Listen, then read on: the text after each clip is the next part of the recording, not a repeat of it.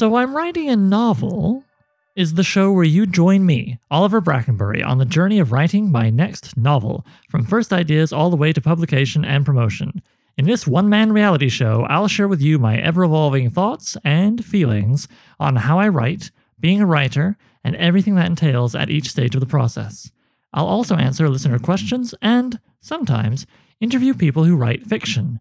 If you're the kind of person who likes to learn how things are made and get to know the people making them, then this is the show for you.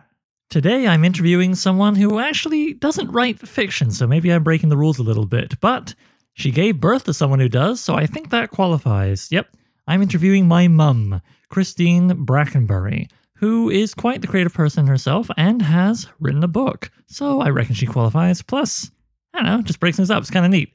All right, so without further ado, let's talk to my mum.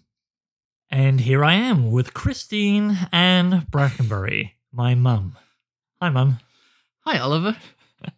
It's nice to have you here on a visit. I don't think we've seen each other in person in Toronto since 2019, maybe earlier? I, I don't remember exactly. Yeah, something like that. okay, well, let's get into it. The serious interview. Mum, I'm curious, what is the earliest time you remember taking joy in creativity? Taking joy in creativity. Oh, I was one of five girls growing up. I was the middle one. So I had these two older sisters. One was quite a bit older. And uh, I used to like to draw. I always liked to draw. And I got into doing cartoon figures. And I remember I discovered I could ruin a romance by drawing a cartoon of these poor boys that came to visit the house. And my sisters who were madly in love with that boy until they saw the big nose I'd drawn or the ear. Oh, I guess his ears do stick out. and that would be the end of the romance. That was my earliest memories of creativity. I don't think I've heard that one before. and you had two younger sisters as well, right? I had two five. younger sisters, yes. I Oh. used to like to tell them scary stories. and we lived in a three story old Victorian house. And there was, they used to call the landing up on the second floor, and it was a dark, there was no lights there.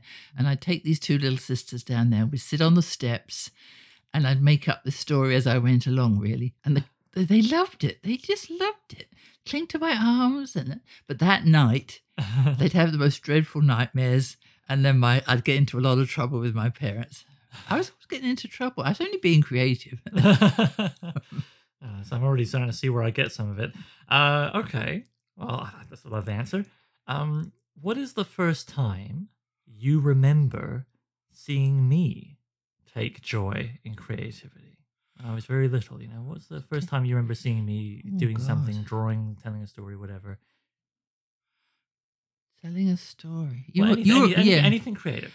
you were more about words and even even letters. I remember trying to get you across to the park across the street, and you kept stopping and pointing at the uh, number plates on cars, and I and I thought, is he interested in cars? What's going on here?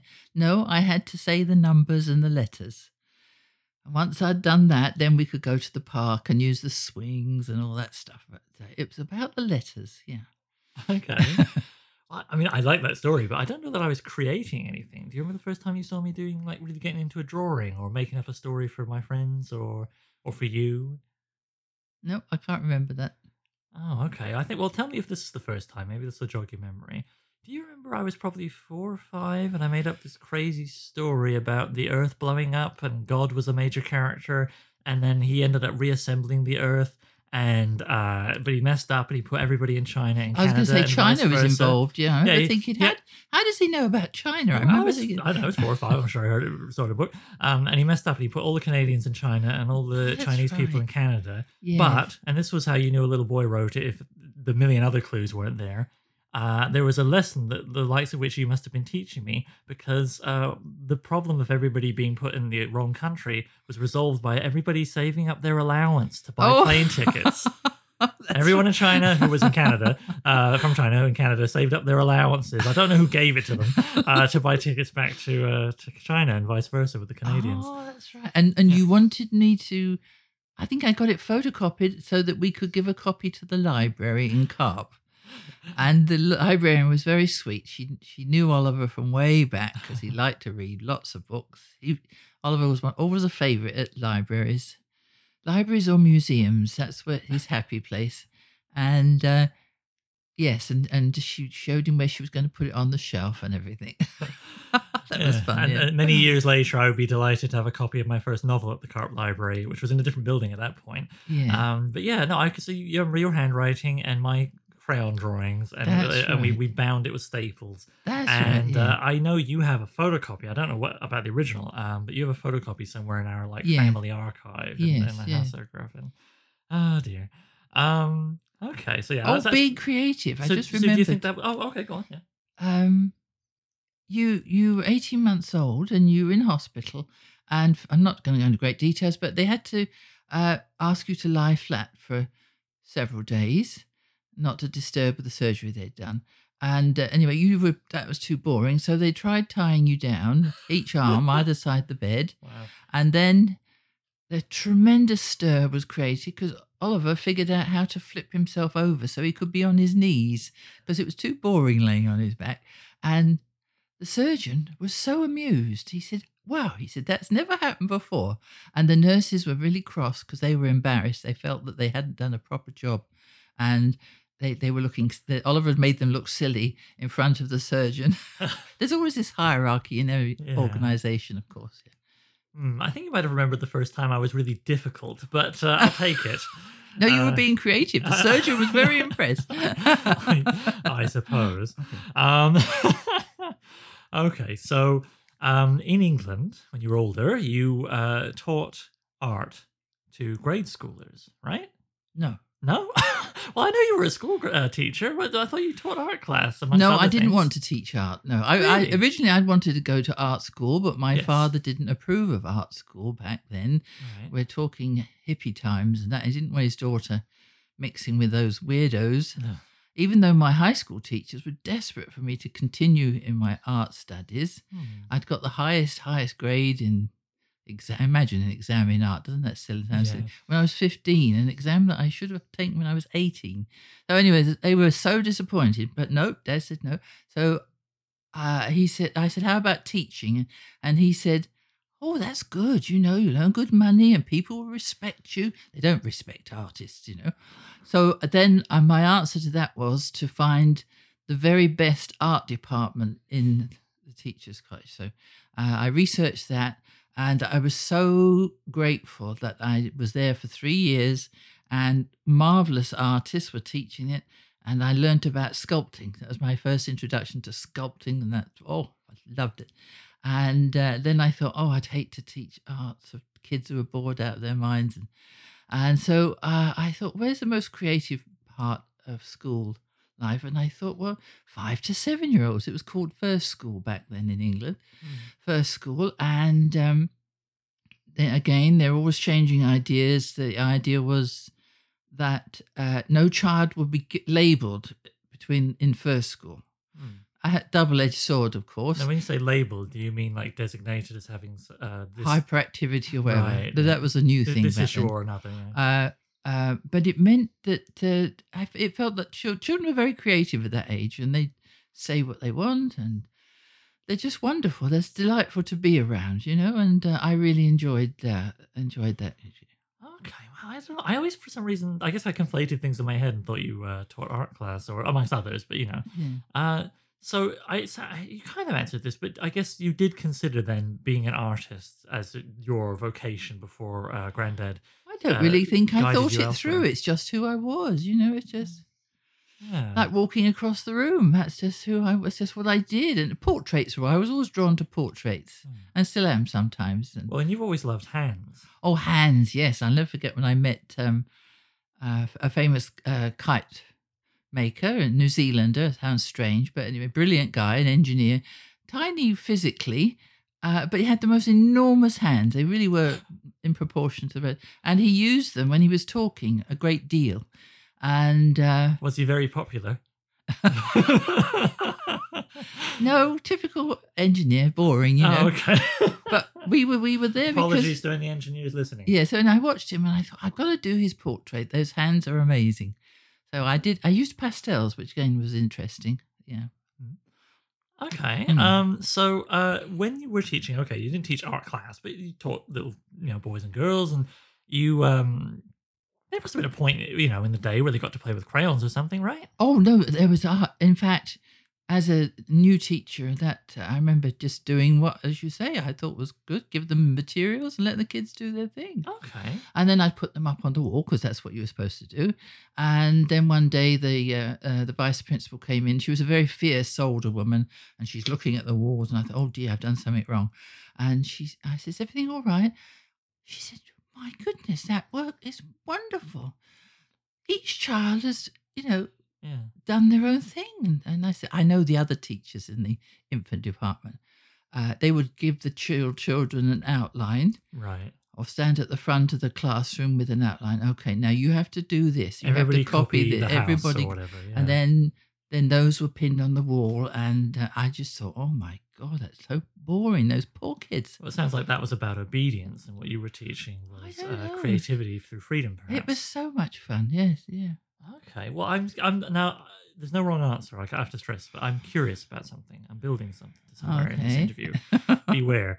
Um, do you feel when you were teaching these five to seven year olds that you were able to spot the kids with artistic promise, or was it you know anyone's guess until you saw what they did? Um. Yes, I think so. The, the the ones who really got caught up in it, and uh, but but they all enjoyed it, yeah. And and then there were some that stood out when you you put them on the wall. Yeah. Yeah, I guess I'm just thinking about the old routine of nature versus nurture, and how a lot of people uh, who might have enjoyed doing art, whether or not they've tried to do it for a living, Mhm. uh, they'll think, oh, well, I don't know, I wasn't a natural, you know, I have to work at it. yes, uh, as if the only people who can do it are those who were touched by God or whatever. Though equally, I find it annoying when people say, "Oh, I'm self-taught." You Oh. know, self-taught. I find that really annoying. Yeah. well, well I, I'm interested. What do you mean by that? Do you mean that they haven't had any schooling or training and they just, you know, they wing it and then they think they're as good as people who put in I a think lot it's of work? yeah. or- I think it's good to have some guidance. You can only go so far being self-taught. well, it's funny because for a while I remember thinking I would be just self-taught at writing. You know, when I was a teenager, Mm. I I wanted to just somehow completely reinvent everything. I remember briefly being annoyed at the concept of three acts. Yes, you know, oh, yeah. everybody's got to do three acts, and now you know I've joked on this uh, very podcast that. How do you escape that? You can divide it. You can make it four or five or 300 acts, but at the end of Mm. the day, there's linear time. It's going to be a beginning and a middle and an end. And you can say, well, what if I remix the order? Well, there's still a beginning and a middle and an end because that's how we experience things. Mhm. And so it's just, I wish I could travel back in time and tell teenage me to, you know, cut it out and be okay with learning some stuff and not be obsessed with being self taught because it slowed me down, I feel. I think Oh, I you, would have you weren't very better. keen on poetry till you went to university, yeah. and then you learnt to you learnt about poetry, and, and I learned to appreciate poetry. You really- I knew yeah, about it before. um, okay, so I think like we touched upon this already. But uh, how important is artistic expression to you? Uh, by which I mean, like, it sounds um, maybe precious, but honestly, if I go more than a week without doing some kind of writing, you know, it doesn't have to be big and fancy. It doesn't have to be a lot. I can be just brainstorming. But if I go a whole seven days where all I'm doing is working and eating, and sleeping, and having fun, maybe even, you know, Mhm. um, I start to get bummed out. I feel my mood genuinely suffer. Uh, I, I wonder, you know, is that how, how is it like for you? Have I inherited this from you? oh, I don't know, I don't know. I mean, if you go a long ways without painting or without creating a design for jewelry, you know, if, if you go many days or weeks, does it affect your mood or are you fine? No, I, I would miss that terribly. Uh, coming for this visit, uh, we talked about going to the AGO, and it was an Andy Warhol exhibit, and I thought, oh, I'm not sure. You know, I grew up during that era, and Warhol was just so weird. At a time when I was learning how to do life drawing and stuff, so fairly structured how you draw a figure and use a model and all that stuff. Um, looking back, though, I'm grateful that I had that opportunity because you can turn it more abstract if you like, but I feel sorry for women artists that bit younger than myself who didn't have that training. Mm. And again, uh, in my teenage years, the arts and crafts uh, movement was big, and uh, uh, that uh, came into my life in a big way. Uh, William Morris and and all that fabulous stuff. And in fact, there was they had a wonderful exhibition at the National Gallery, uh, the arts and crafts of William Morris. Uh, I went three or four times to that. I remember. Yeah, so it was. Uh, again, the idea of the you know there was always the idea. Well, when I was studying art, oh, the crafts was something else. You know, that's not art. Mhm. Real art is this. You know, Oh, and well, I'm you know, and I don't think you can be that dogmatic about it. You know, it is what it is to you. You know, has to speak to you. No, I agree. And, and in this, uh, dear listener, you have just experienced the common family dynamic in the Brackenburys, where one of us asks the other one a question, and they learn a lot of very interesting things, but the question doesn't actually get answered. So that was great, Mum. But maybe my question isn't that good. I mean, that could be fair. But uh, would you would you say then you're comfort? You know, well, well, I mean, I guess I feel like you're always doing something. You're always, you know, always at the, at the very least doing, designing jewelry with Dad Mhm. or you know, or I, I think you've been painting a bit less lately. But like, do you, does it does it affect your mood or not? Can you take it or leave it in terms of a long absence without doing the thing? Oh, for sure. Yes, just the same as not uh, having a chance to converse with people and, and have a have a laugh. It's important. Mm. Coming from England, you know, everything, Yeah. especially the London area, everything's turned into a laugh. Often it turns into a very vulgar kind of humour, uh, uh, and it's fun to get to other people who understand it. It's very quick, very fast. So uh, uh, I find if I don't get that at least once a week, uh, Yeah. oh, And it's and it's like that with with art. So that's Yeah. interesting to conflate those two things because I, I think it's pretty fair to say you're extroverted. You know, you get energy from people, uh, and I definitely got that from you. Uh, that's mhm. nobody's loving the pandemic, but uh, it's been hard for me being able to only see my partner. I love her, but you know, Yes, yeah. she'll be the first to tell you it's and the you same can have way too much of a good thing. Yeah, well. Um, and I've been married for 51 years. I know all about too much of a good thing. Uh, all right. Well, speaking of uh, your sort of personal history, coming back to that, um, upon moving to Canada with dad, you, uh, like most immigrants, your education didn't count in the Mhm, country you moved mhm. to. So, and you didn't feel like retraining to be a teacher. Good grief. So you chose to join dad in the goldsmithing business. Um, Very naively on my part, oh, because we're talking uh, mid to late 70s in Ottawa, and women were not allowed to work in workshops, goldsmithing workshops. Right. And you became the first woman in Ontario, a first woman goldsmith in Ontario, right? Uh, yeah, I in, in Ottawa anyway. So I Oh, went. okay. I don't know, maybe in Ontario. It was a very strange system, and it- when one organisation doesn't want outsiders to join it, they make it more difficult and obscure and aren't very helpful and stuff. Anyway, I went round to every workshop, goldsmithing workshop in Ottawa, and said, you know, I have an art background. You know, um, I've been married to a goldsmith X number of years and I'm interested in doing an apprenticeship. And and I'd, I would get first of all, I would get a look of horror from this poor guy. A woman, a woman in the workshop. I was told that every time. A woman. I said, "Well, I'm married, you know, and I I dress appropriately. Oh, God. I- I- There'd be no boobs hanging out or anything, or tight or tight pants, you know. And as I Oh, said, I have been a teacher. I'm a respectable person. Uh, No, that no, is. no. I love that. That's the Christine Brackenbury guarantee. No boobs out. and then then then uh, someone said to me, "There's a new uh, workshop opening up. A South African guy. Why did you try him? You know, Canadians obviously just can't get their head around this. Try a South African. Yeah, get someone nice and progressive. A guy from an apartheid nation. yeah. And he had a very strong accent. I had trouble understanding him. Right. Anyhow, I so I had to read read the visual, the the the clues when I said to him what my ambition was.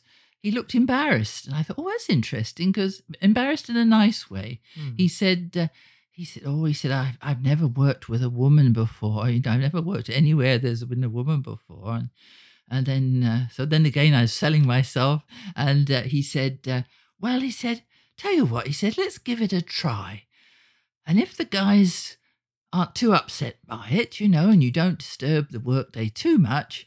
then you can stay. So that's how I started my four year apprenticeship. However, two years after it started, there was a downturn in the economy. There's always a downturn in the economy. It cycles. You know. Mm. And, um, well, he had to lay somebody off because, you know, there wasn't enough being money being made to keep everybody paying that. So who had to go? Well, the woman, of course. You Oh. can't sack a man and leave a woman in. The... Anyway, so again, I was a bit downhearted, and but fortunately, I heard about uh, an Austrian chap further out of outside of Ottawa, and we were planning on moving out of Ottawa, my husband and I. So uh, I thought I'll go and interview with him, and he was so ordinary to my mind, and he had worked with uh, women in Austria before, and I told him the story, and he Hmm. said, "I don't know what's wrong with Canadians. That's that's crazy, isn't it?" So, uh, so he took me on. Uh, however, he had overlooked the fact that the two other guys in his workshop were both French Canadian, one from France and one from Quebec, and the one from Quebec had never seen a woman in the workshop before. right. And his wife was put off by the fact that there was this young woman Oh working with him every day. And she came in to check, make sure I wasn't wearing a skirt too short or some such nonsense. I'll never forget I have a, I have a question. What? I, I mean, I'm loving all these Oh, details. sorry, That's yeah. okay. Yeah. Um, I'm loving all these details, but I have a question. Was it um, was it at one of these workshops, or was it where you trained that the magazine story happened? Magazine story. Yes, remember there were, there was somewhere you were working or training. I can't remember which. And guys were leaving uh, Playboy magazine all over the break room table. Oh, and- that was that was the other one. Yeah, yeah. So that was this. Um, to put me off. Yeah. Yeah, and can you tell our listener uh, so what you did? I was trying to remember. It was crazy.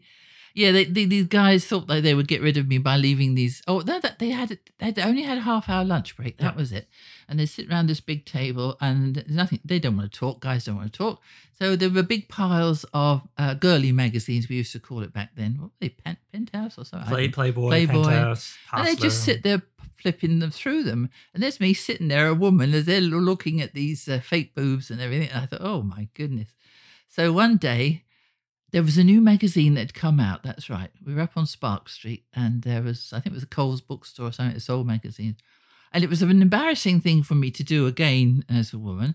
But I thought, I'm going to go and buy one of those new magazines that sh- showed lots of naked men. It was a sort of feminist thing, I think, a backlash. I don't know. Oh, just trying to expand the market. Yeah. Play, play, I think it was Playgirl. if I remember the Playgirl, that right. was it. Playgirl. And I had to line up because I line up for the cash, holding this wretched magazine. I thought, oh my God, I hope I don't see anybody I know. What's that married woman buying that? for? Anyway, so I bought this magazine, and then when the guys weren't looking, I sneaked it into halfway down one of these piles. And then we're looking at uh, usual thing every lunch hour. They're flipping through the magazines, and the guy well, actually was the biggest guy in the room, funnily enough, great tall guy, and he um uh he found this. He reached and he found this. He said, "What's this?" And he looked at it and who put this here? And then suddenly they all looked at me. There's half a dozen guys. Did you put this here? I said, oh, I don't know. I don't know how it got there.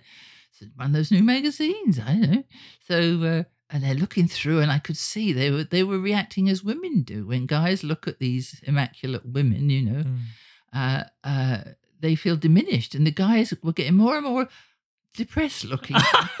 and then when they got to the centerfold, the centerfold, my God, look at the size of that guy's dick. I've Yeah. never forgotten that. and by then, the boss, of course, heard all this noise going on and came to see what all the fuss was about. and I thought, that's it. I'm going to get sacked, but I don't care. I'm fed up with these guys. And anyway, he took me a support, waved his finger at me to come and talk to him. And I thought, okay, this is this is where I'm going to get sacked, you know. Hmm. Mm. And he said, uh, he said, did you bring that magazine? I said, I'm afraid so. I'm just tired. He said, well done. so I- he praised me for standing up to them. I've always loved that story. Mm. I, I really wanted to share it. And you know, speaking of gender in the workplace, when eventually, of course, um, well, of course, but I, of course, to me, uh, you and Dad wound up working together as your own business, and that's been the case as long as I've been alive. Yeah. And I get, you know, I've obviously been pretty close to the subject here, right? Uh, so I wonder if this is a silly idea I got in my head somewhere along the way, or if it is accurate, because it's kind of gendered. uh, in the sense um, I always thought of you know both of you had craft and skill, obviously, but uh, Dad was a bit more of the kind of draftsman, the technical minded designer, and you were more the creative, artistic designer. And you brought that energy into what you yeah, so we did. work as a team. We always have done. Yeah. Okay, would you say that that sort of you know each of your strengths I described Oh, for them sure. kind of fairly? And he was very grateful I was able to help him with his drawing skills because, again, that was one of my strengths. Because when he did custom work for a customer, even now, he can actually draw exactly what he's talking about, you know. And uh, but again, it's a two way street. If the customer has no imagination whatsoever, then that will be uh, be added to the challenge. You know, it's not till you actually make the ring they find, oh, that's what you were talking about. oh my god, I drew it for you from every angle. Well, you know, um, yeah, okay. So that's I think that's kind of cool. I mean, you know, you guys not only uh, lived together, raised the kid together, uh, well, lived, you still live together, um, and uh, worked together, but it's fair to say you created Mhm. together. Yeah, and still do. We talk Yeah. about things and yeah. Yeah, I, know, I, I mean, I'm saying things in past tense because I'm looking at the past, but yes, You, Yes. st- you still do all these things. Sure. Uh, except raise me. I, I'd like to think that's over. Um, so, okay, all right. Um, so coming coming away from talking about you guys, let's talk about me for a second. Uh, I'm an only child. I get to talk this way. Um, what exactly did it feel like for you when it became clear I was going to seriously try to make writing what I do for a living? Because it must have given you joy to see me be a little creative so and so and to have people react positively to that. But when a kid says, I want to try and make a living at something that's notoriously difficult to make a living at, how does that make you feel as a parent? Uh, I guess I think back to my parents. As a parent, you you you do what you think is best, you know. Um, and really, if you're blessed with any kind of creativity, whatever arts it is, writing or music or whatever it is, you know, uh, that'll always be with you. It'll never go away, and you can whatever challenge comes in life, that will help you. I don't see it as a distraction at all, and. Uh, to say it, uh, my father thought teaching, you know, and I remember my uncles, and all, oh, wonderful, oh, we're teaching, oh, you're made for life now. And by the end of the five years that I taught, things had gone topsy turvy as they do, and suddenly teachers weren't respected anymore. There was government interference, and suddenly uh, the male teachers wanted to be separated union wise from the female, and all that was nonsense was going on. And then another government decided they needed to send, send inspectors into the school to make sure the teachers are doing their jobs properly. And, mm. and then the school, you as a teacher would have spent they knew they were coming at the end of the year. That was, oh, dreadful thing to do, people. We're coming to check up on you. A bit like the old fashioned, wait till your father gets home. You know, if you don't behave today. Well, okay, but Mm. you, but teaching, you know, I mean, aside from there was a bit of a, a, a gender in the times thing. You know, that was one of the five jobs or whatever that was considered, you know, for women, Mhm. especially from people of your uh, granddad's generation. But also, for all that teaching sadly became a profession that was not respected, and I don't know if that's ever recovered. no. no.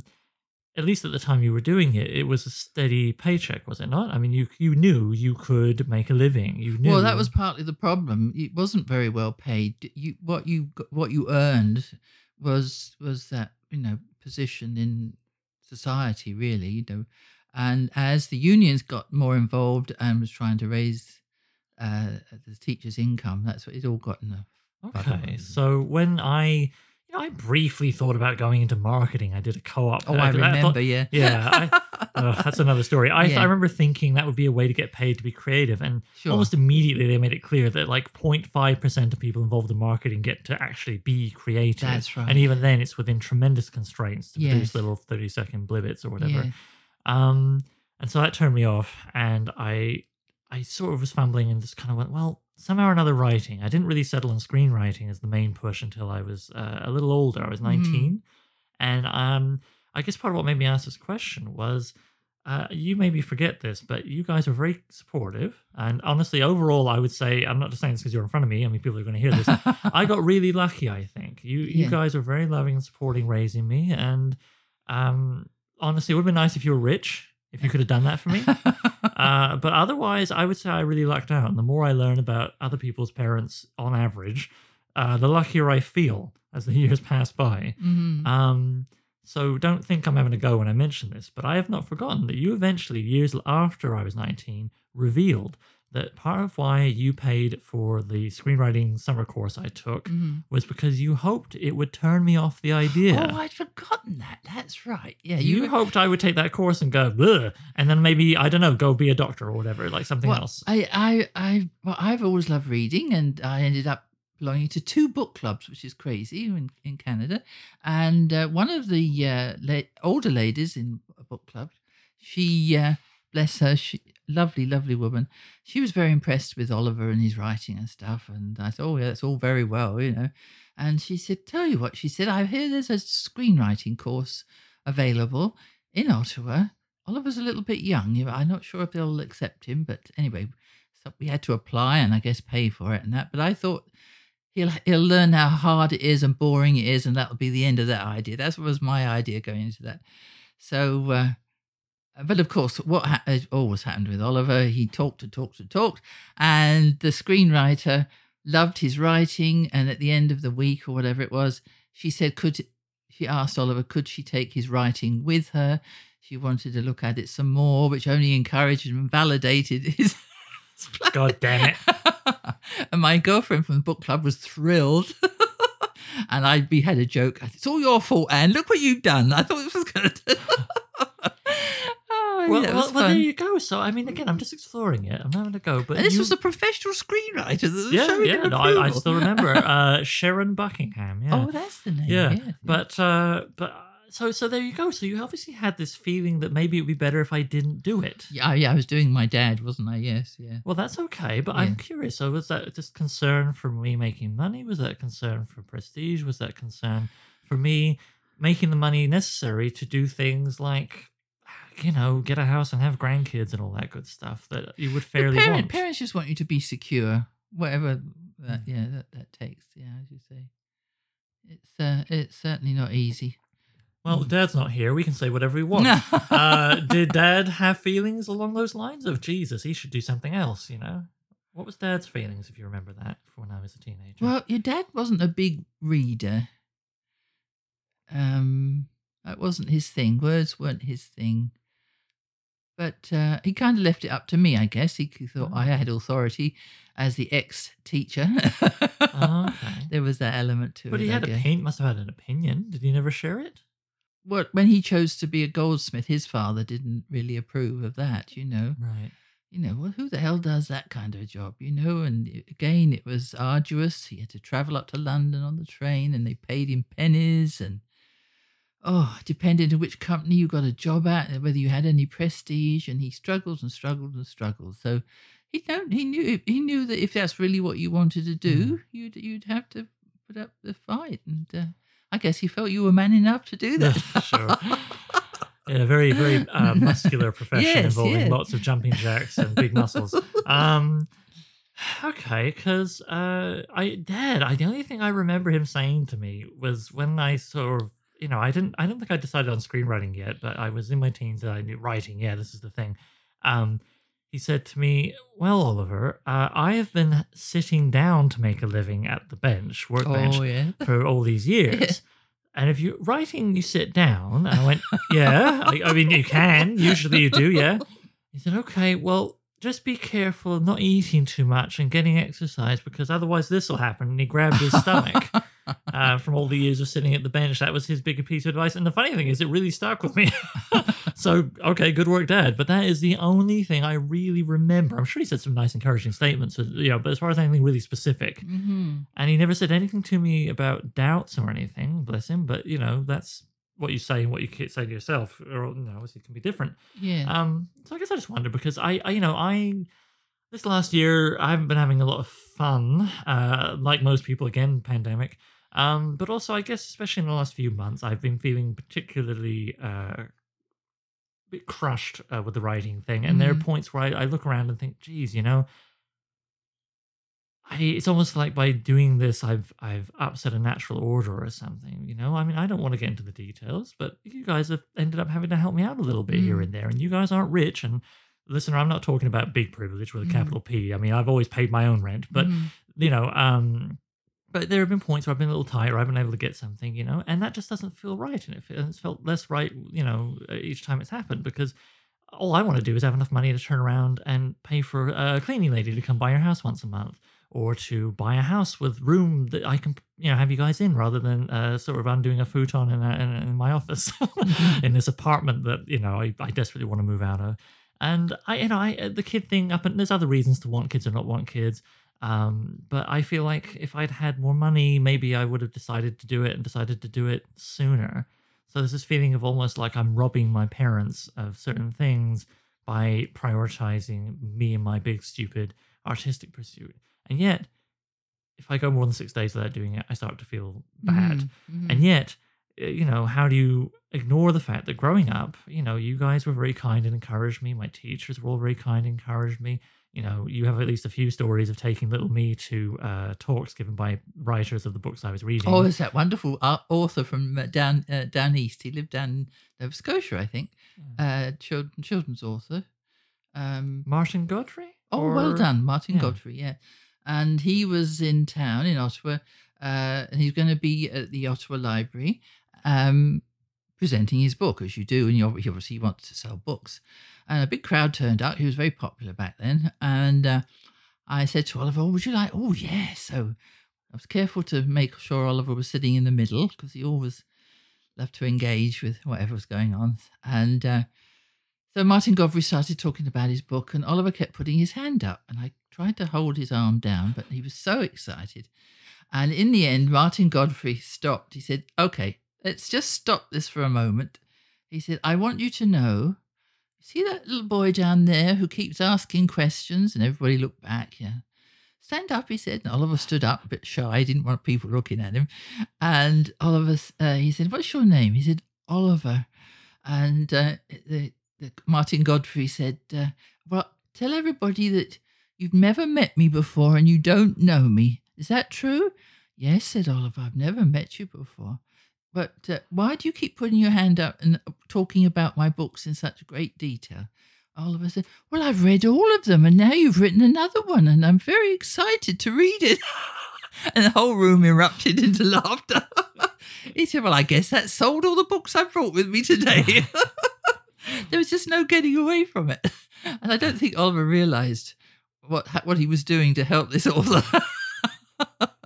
it was such fun and and actually he did uh, oliver did write he was home from school i remember and i said why don't you write to that author of you and tell him how you like his books? And anyway the letter went on and on about the details and, and then we got a response back i remember from martin godfrey saying old is this kid you want to know how old oliver was so he again he was blown away that was fun that was Oh fun. yeah, and okay, all right. I was very precocious and delightful. Thank you. Yeah. Um, but uh, but you, you gave that writer validation you know? well, yeah, and I guess I, you know experiences like that, and all the encouragement and all that stuff, and how much Mhm. pleasure I I take, took from it, and it gave me. You know, how do you how do you not try and make that what you do all the time? You know. I, I know lots of people work full time jobs and write, and, and some of them are very successful as, uh, as Mhm. authors. I mean, it's not just the hobbyists, as if that's bad, by the way. It's Yeah, not. It's absolutely not. Um, so yeah, I guess I just think about the sacrifices I've made to try and free up uh, the disgusting amounts of time it is to try and be your best Mhm. uh, at, uh, at things like writing and screenwriting and so on.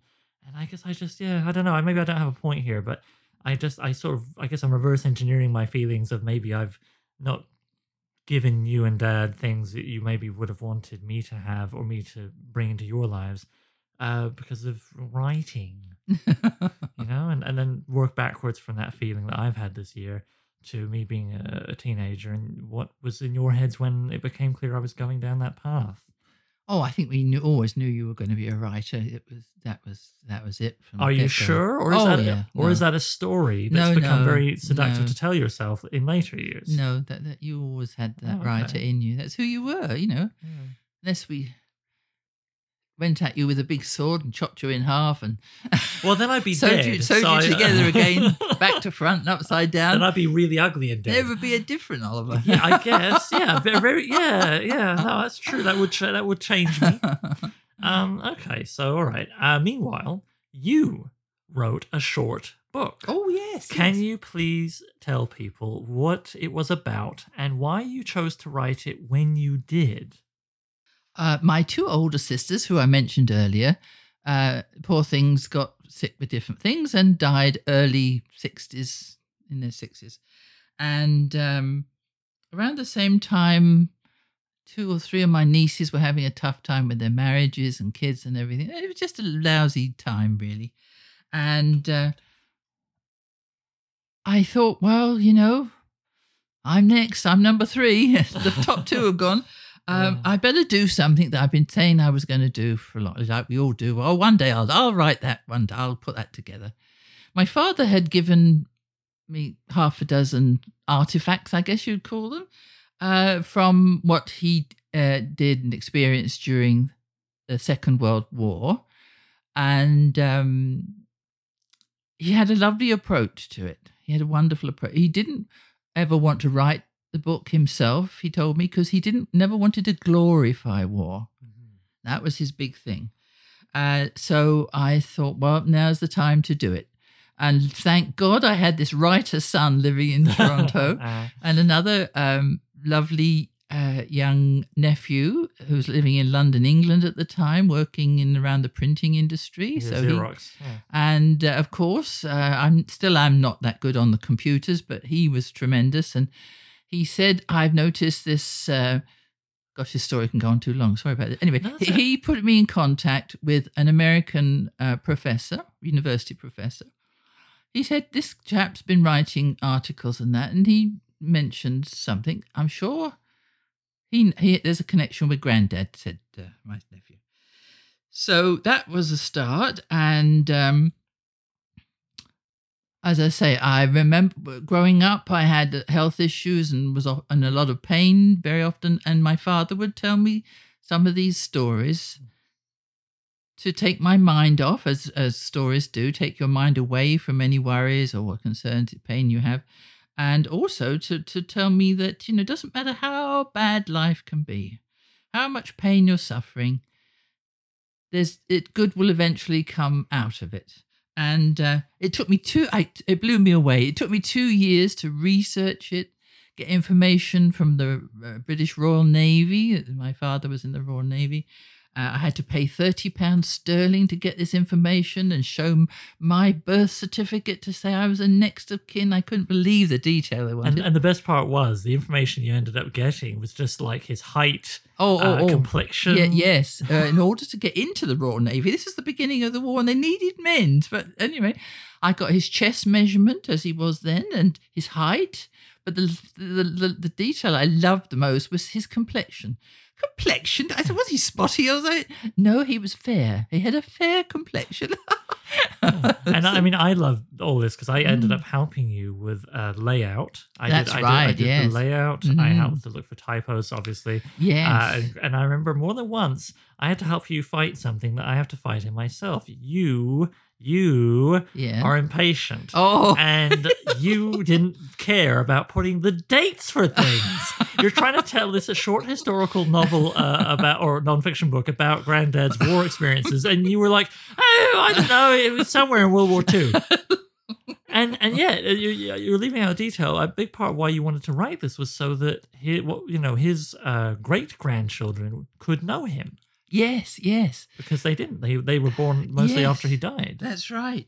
And and and the title, I couldn't think of a title to give it. That was another fun thing. I was always carrying these papers around with me. I was writing down things and changing things. And I was sitting on the bus, traveling home, having visited Oliver in Toronto, going home to Ottawa, and this lovely young French Canadian girl was sitting next to me, and she said, "She said, do you mind me asking what you're doing?" I said, "Oh, I'm trying to finish this this goddamn book. I've two years, and I can't think what title to give it." Anyway, I explained, you know, my father's approach to life, and uh, uh, good will always come out things. Oh, she said, I have the perfect translation. And most of this is said in France, you said. Yes, I said it was set in, in France. So she said, and I have to hold it because I can't remember it. Chanceuse dans sa malchance. In English, that says, lucky in his misfortune. So bad things happen, but good can come out of them. And one of the artifacts that Dad gave me was this six page letter from this love sound. I never met her, of course. Lovely woman in northern France. And she wrote this letter at the end of the war. Or the date tells you when it was. And to my father, my dear James, that was his father. And she's hoping that his wife and the, his baby, new baby was well. And if he ever comes back to France, hopes he will come to visit. And she said, Well, by then maybe we'll have a roof on the house because this is Normandy and everywhere was wrecked. You know, the Mhm. Nazis had left, but they'd left uh, this wrecked place and stuff. Lovely, lovely letter, but language language changes. It doesn't stay the same, and there's some very old French in there. I, I my French isn't good enough to uh, to do the translation, so I asked a dear friend of mine who lives where I live, and she taught. She's very well educated, Quebec uh, French, and she's taught French in high schools and stuff. And she said, "I'll translate it for you if you like, Christine." I said, "Oh, that would be lovely. Would you, Constance? That would be wonderful." oh yeah, no problem. Six pages. I know, never mind. And shortly after that, the uh, American, as I called him, contacted me and said, I got somebody who could help you with that letter translate. Oh, no, that's fine. My friend's done it. He said, I'll, t- I'll tell him about it. And next thing I know, another email came, this time from this man with a French name. And uh, I didn't know him or what he did. And he said, Would you like me to translate that letter properly? Hmm. And I thought, those Americans, they're so full of themselves. Ah. they always say Canadians can't do things properly. well, we're always snobs about them, and we really have no right to No. Uh, be. We have no right No, to I be. know, I know it's this silliness that goes on. Anyway, Mm. I turned down the offer. And then a few months went by, and information still flying. And I discovered, much to my embarrassment and horror, horror that this chap was head of French tra- translation for the United Nations. well, so this is one thing I really loved was it wasn't just that you got to experience uh, trying to Mm. write a book, yes. um, in the sense of you know the writing uh, and crafting narrative. You got to experience how all books are collaborative. yes. It's kind of a cliche to say this, but you know most people who don't think too hard about it, and not everybody has to, obviously. it's a huge community. yeah, you yeah. think it's just one person beavering away, and maybe they get an Mhm. editor to look at it. But Yeah. inevitably, stuff stuff like this happens, whether it's Yeah. fiction or non-fiction. I think. Yeah, yeah. Yeah, and I so I was really happy that you had that experience, and it was fun to help you with it. And uh, now you have this little artifact, and you had never had any intention of professional publication. Oh. God, this wasn't no, for this no. wasn't for the public. No. This was a, a really lovely little yeah. artifact for the family. Yes, and the Um, youngsters loved it, you know, and and cousins, uh, you know, a cousin in Australia said, "I always knew there was something special about Uncle Uncle Jim. I had no idea because he never talked about it, you know." Yeah, yeah. Well, that was I think Mm. something about it that's very romantic. Is the telling of this writing of this book really appeals to me because you, because of you, your, your chronic ear issues, laying in bed Mhm. in pain when you were little, you got to be the keeper of the stories. Because as you say, he wound up sharing stories with you. He didn't tell anybody else. No, no, You know. no. Look, I did this, or so and so did this, and uh, And what stories? I mean, I won't get into all of them right now, uh, guys, but any one of them could have been a movie. yeah, you know, yeah. there was at least a half dozen. I remember when I was going through the research with you. I thought, good grief, you know, Oh, like, and- and it was interesting again the time that I, you know, the feminism was becoming a thing then, in the sixties and seventies, and and uh, uh, I discovered what my one of my sisters how she came by her name. This young French woman Hmm. who rescued my father and two other guys who'd been captured and were on the train. Uh, Oh, yeah, she- traveling she, through was like 19 or Yeah, something, less right? Than that, And- less and- than that. Yeah, she she, was, uh, he- yeah. he was traveling on this train through France, being sent to a prisoner of war camp. You know, that's it. You know, Hmm. that's it. That's it for yeah, you. you're, of you're done. Yeah. And uh, she, um, my father, uh, again, again, he was a commando, a train commando, and he, he he knew how to fight dirty. Yeah. And when the train stopped at a crossing or something, he and these two other guys overcame the guard and got off the train. The word got out to the resistance people, and they, oh my goodness, we better pick those guys up quick before the Germans get them again. And this girl, as I say, uh, I just loved the story because back then you talked about girl power, and this was a girl power story.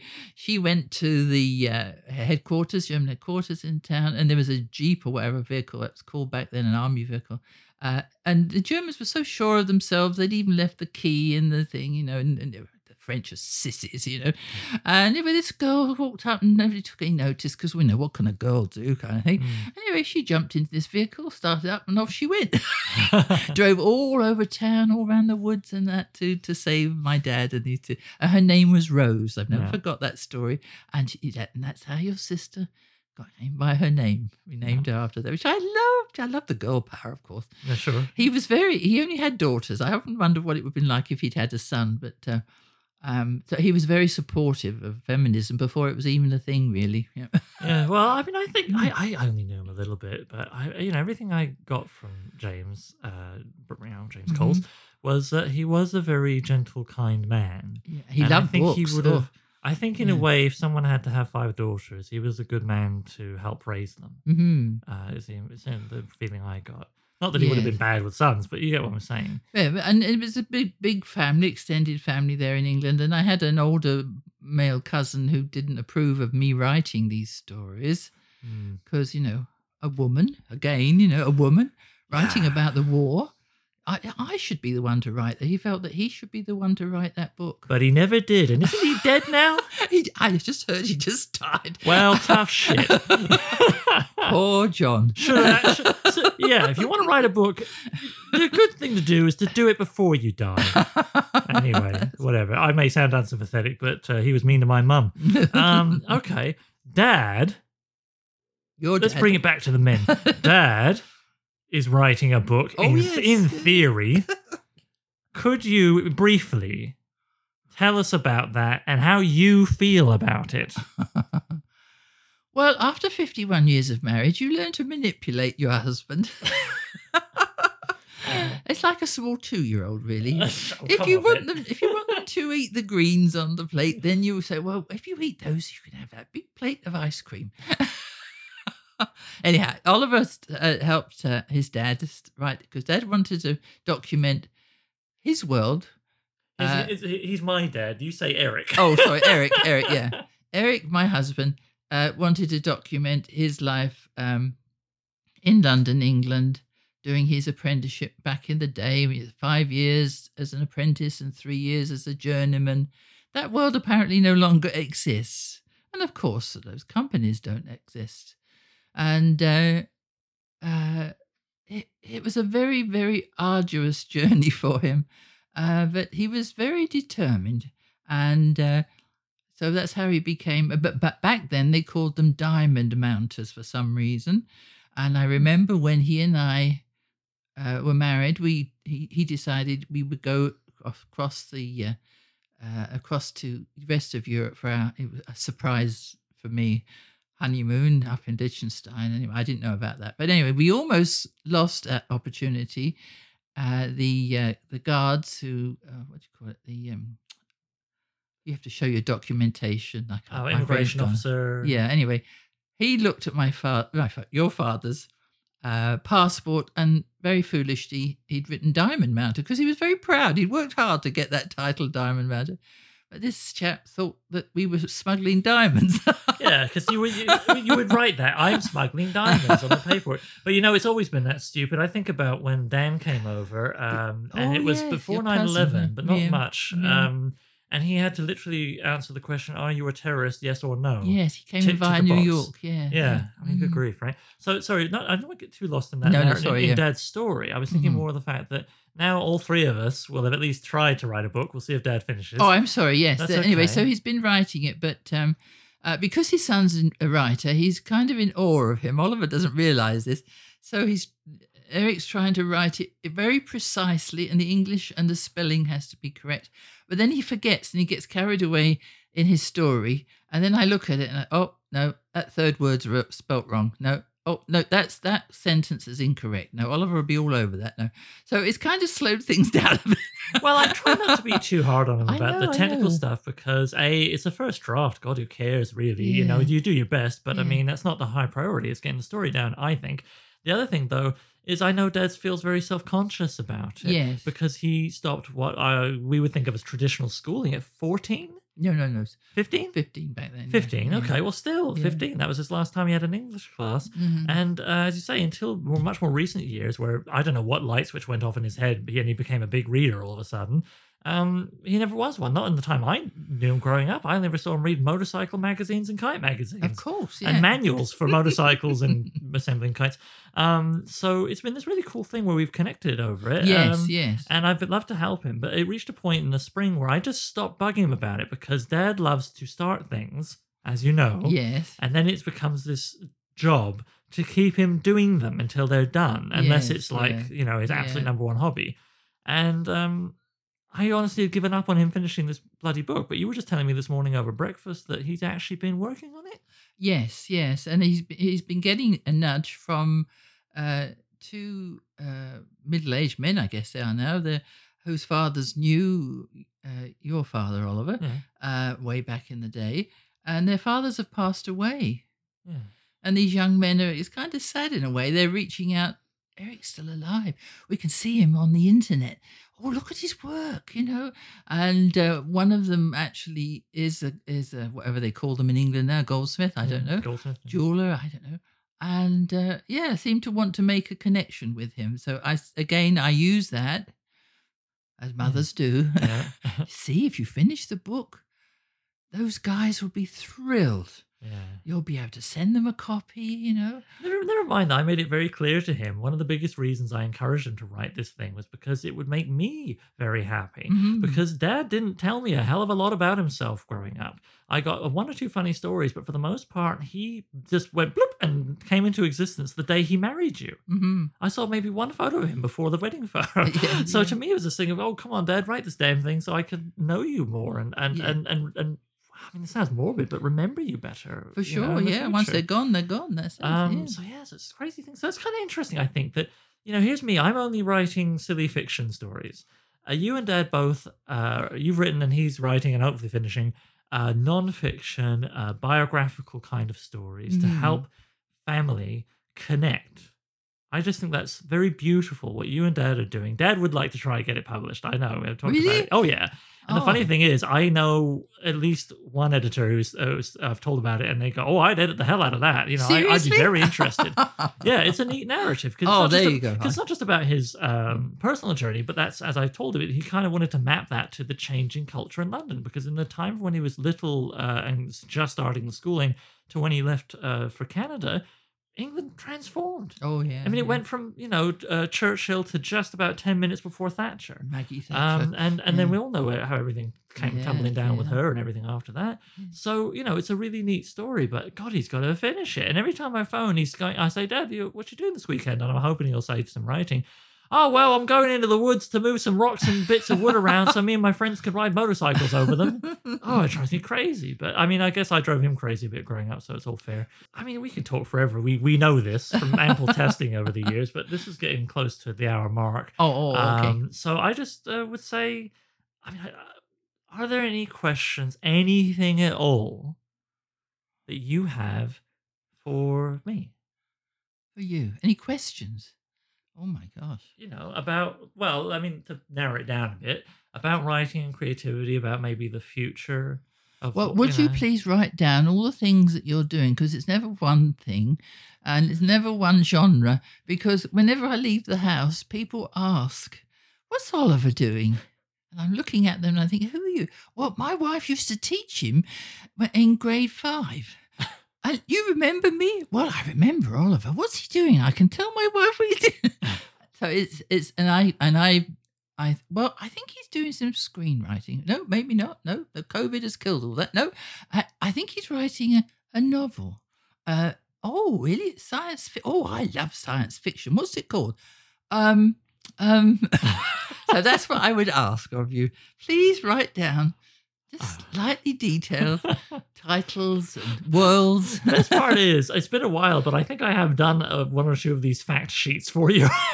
Oh, dear. I guess. I need to do a new one. I've got to, and I've got to pin the mask to the fact so that I li- don't leave the house without it. That's another thing, of course, isn't it?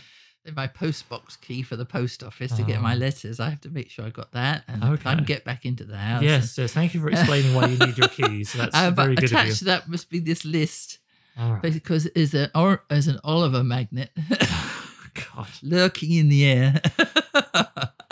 It's Oliver's mother. well, it is also just kind of polite. I mean, that's what you ask people. What's no, your kid no, up they to? really want to know. Remember your book launch? Oh my goodness! I- yeah, Oh, no, it's true. That book, that, so that many the launch for the up. first book was wonderful. That was That's uh, the one in uh, Carp. Uh, That was nice. all kinds of people that don't even like people, can't stand crowds, and there they were. Yeah, the I won't name names, but there was someone I'd literally never seen smile, and they were smiling the whole time, Yeah. and it was almost unnerving. Ah, yeah, That yeah. was quite an education, uh, a, book launch. Actually, being Yeah. involved in a book launch. As I say, we've been to Martin Godfrey's book launch all those years ago. yeah, another but it's not the same as uh, actually. being at the center of it. Yeah. Oh my goodness! Anyway, enough talking. Anyway, yeah, we can talk forever, as I'm sure you listening can imagine. But I hope this has been entertaining and intriguing. Now you know me a little better, I suppose, and where I come from. And I hope Mum's insights about creativity in her life and that side of things are interesting. And uh, I hope we didn't bore you with our horrible, boring lives. I don't know. Where, what's what is my point? Uh, let's let's stop talking. Uh, say goodbye to the nice people, Mum. Oh, goodbye, nice people. Goodbye, nice people. So I'm writing a novel. Features original music by Gloria Guns and is hosted by yours truly, Oliver Brackenbury. If you'd like to submit a question, then please email it to so I'm writing a novel at gmail.com. Bonus points if you record yourself and send me an MP3 I can cut into the show. Doesn't have to be fancy, using your phone is fine, just keep it clear and concise. You can also holler at the show on Twitter. Look for at so underscore writing. That's at so writing. Please consider sharing the show with anybody who might like it, leaving a review on iTunes, and checking out patreon.com slash so I'm writing a novel. Patrons get to be thanked in the final novel, listen to episodes of the podcast a week early, and even enjoy a bonus podcast called So I Wrote a Novel, where I read and comment on chapters of previous works, starting with my first novel, Junkyard Leopard. Thanks for hanging out with me and my mum, and I'll see you soon.